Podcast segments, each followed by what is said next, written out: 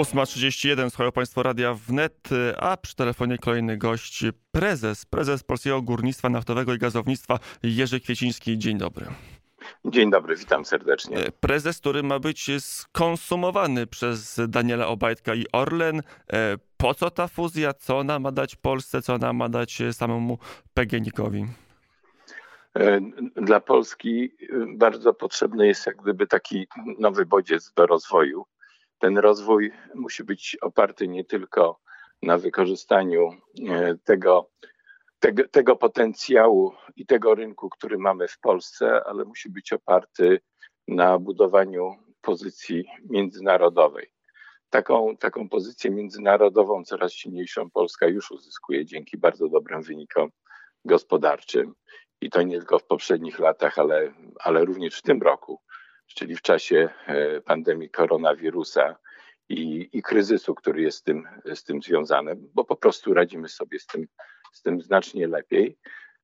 Ale, ale taką pozycję musimy, musimy budować przez silne podmioty gospodarcze. E, więc, więc e, to, co wymaga obecna chwila, to to, żeby takie podmioty wyłaniały się z polskiej gospodarki i, i to wśród wszystkich firm. Mam na myśli zarówno spółki Skarbu Państwa, jak również sektor prywatny.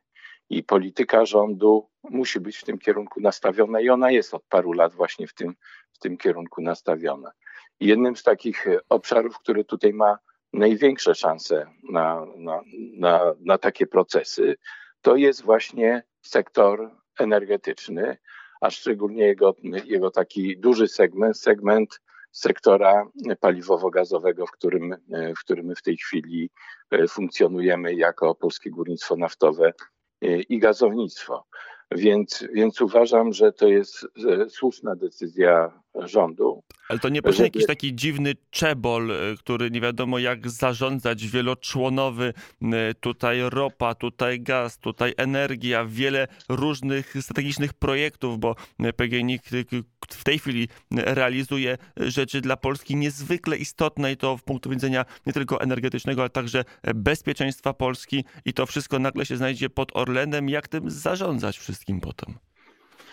Panie redaktorze, to niech pan popatrzy na, e, na, na, nawet na rynek europejski, niekoniecznie na rynek światowy.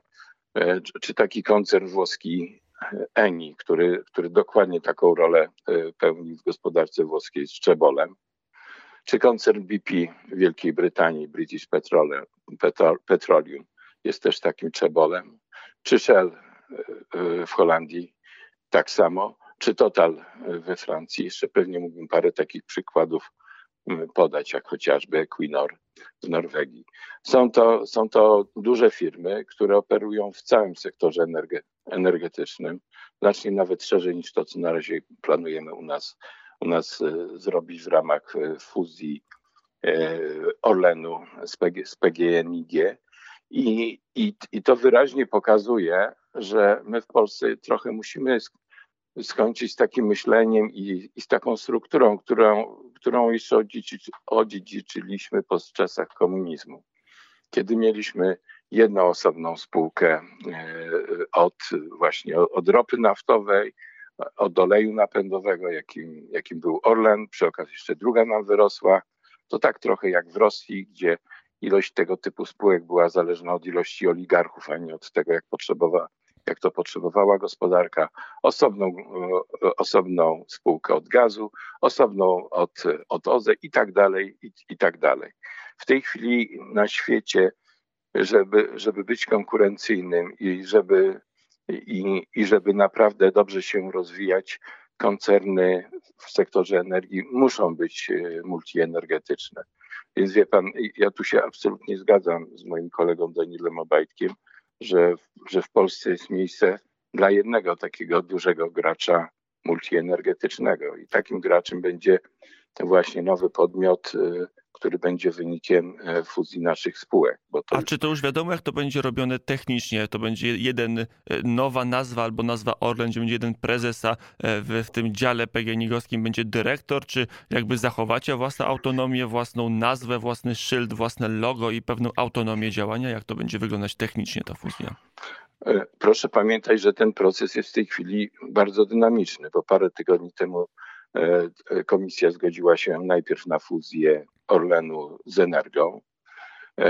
Teraz właśnie parę dni temu zgodziła się na fuzję Orlenu z Lotosem. I, i ten proces łączenia tych, tych podmiotów będzie w najbliższych tygodniach, miesiącach zachodził, a jednocześnie rozpoczynamy pracę nad połączeniem Orlenu z PGNiG. I to wie pan, to nie, to tak nie wygląda, że dwaj prezesi siadają przy jednym stoliku, coś narysują i następnego dnia to jest wszystko gotowe. To, to tak nie wygląda. Nad, nad Ale to jest musi... pełne pole otwarte od tego, że po prostu wejście kapitałowe, a strukturalnie zostaje wszystko bez zmian poprzez włączenie PGNiG, to od ściany do ściany wszystkie scenariusze są na stole? E, panie redaktorze, jak, jak taki proces się prowadzi, trzeba wszystkie aspekty przeanalizować, nie tylko takie, jak pan, na które pan zwrócił uwagę, jak nazwa spółki, jak to, z kim się łączy, gdzie, gdzie, gdzie, na, gdzie następują połączenia, bo każda, tak naprawdę mówimy Orlen, czy mówimy PGNiG, ale za tym, za tym e, kryje się wiele spółek, bo E, bo za tym stoją grupy kapitałowe. W naszej grupie kapitałowej mamy, mamy, mamy spółkę matkę i mamy 34 podmioty e, zależne. W Orlenie również tych podmiotów zależnych jest, jest bardzo wiele. No bo to jest fuzja tu... dwóch rodzin firm, tak? E, Oczywiście, tak, ale no właśnie, nazwijmy. No i zwróciłem uwagę, że jeszcze, jeszcze do tego dochodzi energia i Lotos, więc, więc ten proces jest procesem, nie ma co ukrywać, skomplikowanym. I przy takiej fuzji my musimy się do tego e, przygotować. Do tej pory nie mieliśmy do, do takich rozmów, do takich działań mandatu. W tej, w tej chwili decyzją właściciela wyrażoną przez, przez rząd polski, przez pana premiera Mateusza Morawieckiego i pana premiera e, Jacka e, Sasina, możemy, możemy nad, to, nad tym zacząć pracować. Jeżeli natomiast pan pyta, czy ten połączony podmiot będzie miał jeden czy dwa zarządy, jednego czy dwóch prezesów. To, to jest absolutnie oczywiste. Będzie miał jeden zarząd, będzie miał jednego prezesa. I to jest to... konkretna informacja. To panie prezesie, przy telefonie Jerzy Kwieciński, prezes Polskiego Górnictwa Naftowego i Gazownictwa. Wiele jest spekulacji o cel takiego połączenia, poza tym, że budujemy czempiona, dużą firmę, która będzie mogła na rynku europejskim konkurować jak równy z równym z europejskimi gigantami w tej, no prawie jak równy z równym w segmencie paliw płynnych, a i gazowych. A, I gazowych oczywiście. A y, kwestia taka bardziej techniczna. Pojawia się informacja, że może po to jest zbudowany tak silny podmiot, aby udźwignąć budowę elektrowni atomowej w Polsce. Ja muszę panu wyraźnie powiedzieć. U nas, u nas takich planów, żeby, żeby wejść w energetykę e, atomową nie było i w tej chwili nie ma. Nigdy nie wiadomo, co się, wie pan, w przyszłości wydarzy. Proszę pamiętać, że energetyka atomowa e, do tej pory była oparta na bardzo, na bardzo dużych e, zakładach. Natomiast w tej, w tej chwili świat pracuje nad, nad instalacjami energetycznymi atomy, atomowymi w znacznie mniejszej, mniejszej skali. Faktem jest, że one dopiero wchodzą na rynek, więc one jak gdyby nie są tak mocno przebuda, przebudowane, ale na pewno pan zauważył, że polski sektor prywatny jest takimi właśnie mniejszymi jednostkami e, zainteresowany, więc, więc to jest absolutnie niewykluczone, że energetyka jądrowa w Polsce, niekoniecznie duża, ale również taka znacznie mniejsza, mniejsza, średnia, również w Polsce się, e, się pojawi. I, jak każdy taki koncern multienergetyczny trzeba mieć otwarte oczy to, to, to, co się dzieje w gospodarce. Tak jak w tej chwili dokonujemy w sektorze energii bardzo silnego zielonego zwrotu. I to nie jest spowodowane jakimiś tam naszymi mm, upodobaniami, coś lubimy czy coś nie lubimy, tylko, tylko to wynika z, z czystej ekonomii, dlatego że że po prostu produkcja energii y, y, elektrycznej y, ze słońca czy, czy z wiatru coraz bardziej tanieje i stała się bardzo konkurencyjna względem produkcji energii z, innych źródeł. Poza tym ludzie chcą żyć w coraz bardziej czystym środowisku i to widać również w Polsce i to również trzeba brać brać pod, pod uwagę. I nasze, i nasze firmy energetyczne również to, to muszą uwzględnić w swoich planach. Proszę posłuchać, co mówi i słusznie mówi pan, pan prezes Wojciech Dąbrowski w tej sprawie, szef naszej największej spółki elektroenergetycznej PGE. To jest, a to nie wiem, bo co mówi, mówiąc szczerze. A no właśnie to mówi. A no właśnie. I, i ja, ja, tu się z nim, i, i, ja tu się z nim ab, absolutnie zgadzam. Wie pan, nasz, nasze firmy nasze firmy e, e, elektroenergetyczne w tej chwili przestawiają, e, przestawiają swój kierunek zainteresowania właśnie w dużym stopniu na, na zieloną energię.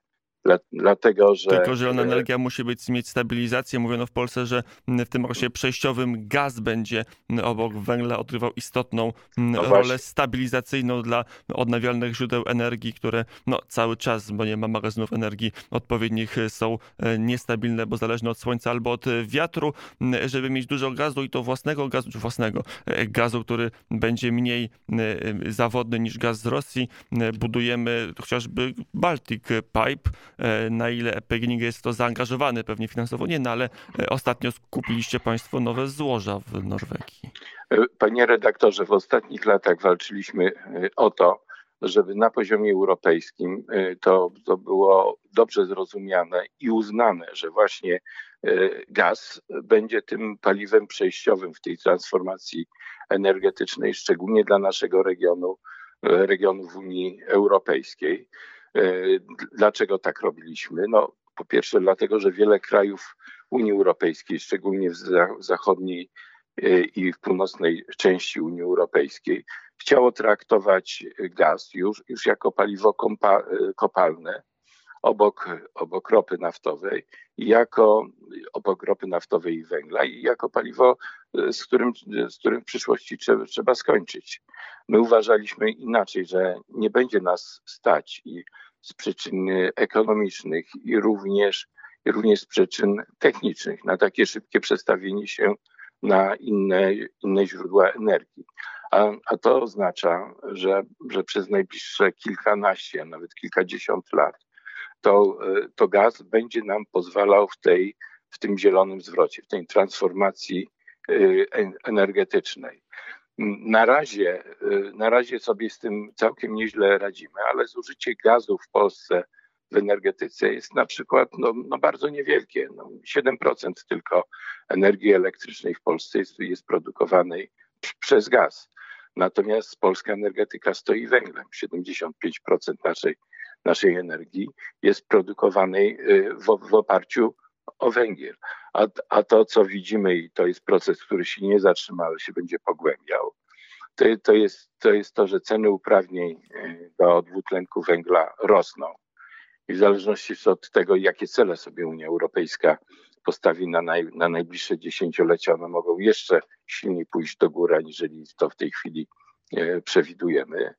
E, niestety wydobycie, wydobycie węgla w Polsce jest coraz droższe jest coraz trudniejsze, bo sięganie po te pokłady jest, jest, jest coraz trudniejsze i coraz bardziej niebezpieczne, trzeba również powiedzieć, bo te pokłady są, są coraz głębiej, one są pofałdowane. W związku z tym to, to wszystko powoduje, że w najbliższych latach będziemy, będziemy się stawiali, przestawiać na gaz.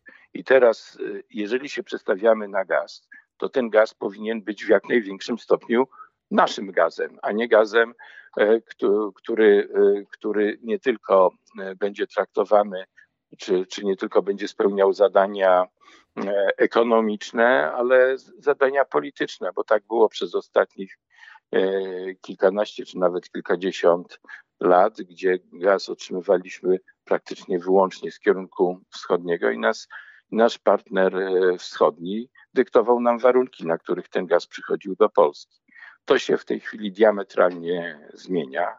Coraz mniej jesteśmy zależni od tego kierunku wschodniego. Jeszcze parę lat temu to było prawie 100%, w 2016 to było prawie 90% naszego importu gazu to był gaz z kierunku wschodniego. W tej chwili, to znaczy to są dane za zeszły rok, to jest 60%. I to szybko dopytam, a... poproszę o konkretną odpowiedź, czy w roku 2023 to będzie 0%, czy jakaś część gazu już po wybudowaniu Baltic Pipe'u jednak do Polski, do zasobu PGNiG wpłynie z Rosji? Nasz, nasza umowa, czyli tak zwany kontrakt jamalski, wygasa w końcu 2022 roku i, i do, tego, do tego momentu się przygotowujemy. I wspomniana przez pana rura bałtycka Baltic Pipe ma między innymi tem, temu służyć, bo ma przepustowość prawie 10 miliardów metrów sześciennych i tyle będziemy mogli sprowadzać gazu z szelfu norweskiego. A do tego jeszcze dochodzi terminal w w Świnoujściu który w tej chwili ma moc przepustową, moc regazyfikacji 5 miliardów metrów sześciennych, a, a po rozbudowie, która w tej chwili jest realizowana, to będzie 8,3 Panie e, prezesie, bo to jest istotne pytanie. Jak będziecie grać po roku 2022?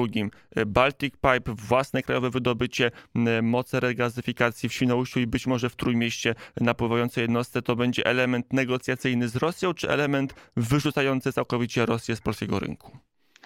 Panie redaktorze, my się przygotowujemy na pełną niezależność od, od sprowadzenia z gazu Rosji. Jak panu wspomniałem, te kierunki, czyli tak zwana brama północna, już nam daje mniej więcej 18 miliardów metrów, metrów sześciennych. Taki potencjał. Do tego nasze własne wydobycie w kraju to jest w tej chwili 4 miliardy. Chcemy na szelfie norweskim mieć swojego wydobycia w najbliższym najbliższych e, latach 2,5 miliarda. I proszę pamiętać, że mamy również połączenia z innymi krajami, które już w tej chwili funkcjonują. Z Niemcami, z Czechami, z Ukrainą, a budujemy dwa kolejne jako Polska, e, a mianowicie z Litwą i, i, z, i ze Słowacją. W związku z tym nasze możliwości ściągania gazu do Polski w różny sposób będą e, mniej więcej dwukrotnie wyższe aniż zużycie gazu gazu w Polsce. Więc to my będziemy decydować o tym, jak będziemy chcieli ten ten gaz sprowadzać i nie będziemy zależni od e, gazu sprowadzanego e, z kierunku, to, z kierunku wschodniego. To ostatni temat, panie prezesie. Ukraina przed godziną ósmą gościem był nasz korespondent z Ukrainy, Paweł Bobułowicz, który wczoraj rozmawiał z Ireneuszem Derekiem, nowym przedstawicielem PGNiG na Ukrainie. Nasze przedstawi wasze przedstawicielstwo PGNiG w Kijowie zostaje odmrożone. Co to jest za ruch, jakie on ma znaczenie i jakie interesy za tym pójdą?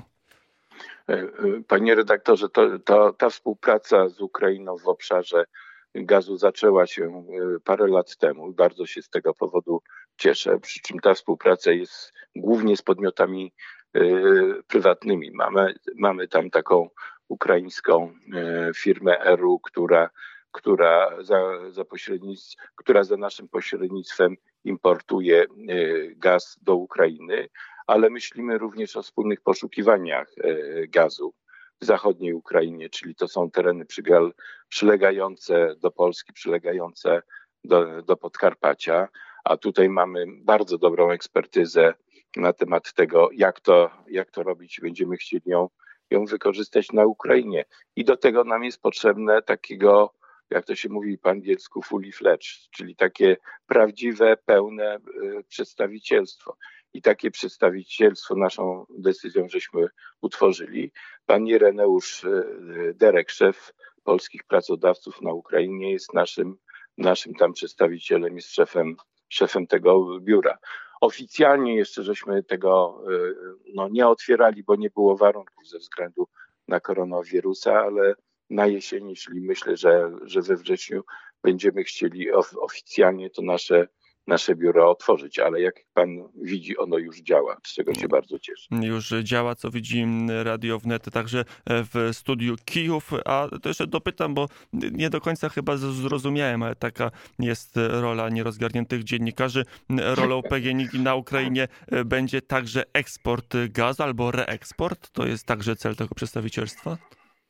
E, panie redaktorze, jak wspomniałem, my już eksportujemy gaz na Ukrainę E, w, w ramach współpracy z naszym ukraińskim partnerem firm, firmą ERU i, i w pierwszym kwartale ta ilość gazu była naprawdę rekordowa. To było 700, prawie 700 milionów metrów sześciennych. To jest trzy razy tyle, co w analogicznym okresie e, zeszłego roku i mniej więcej 7% e, całego, całego naszego sprzedanego gazu. Więc, więc jak gdyby ta nasza działalność zaczyna, zaczyna być widoczna i ona się wpisuje to, to co nasz rząd ma zamiar w tym obszarze robić, o czym mówił między innymi nieraz pan, pan minister Piotr Naimski, że mamy szansę na budowę w Polsce takiego hubu gazowego na, na, cały, na cały region. Jest to jedno również z najważniejszych przedsięwzięć w ramach inicjatywy Trójmorza. Więc, więc to, że nie tylko gaz sprowadzamy, że gaz, że gaz produkujemy, ale że go również eksportujemy i szukamy go w innych krajach, jest, jest elementem e, tego, tego naszego działania.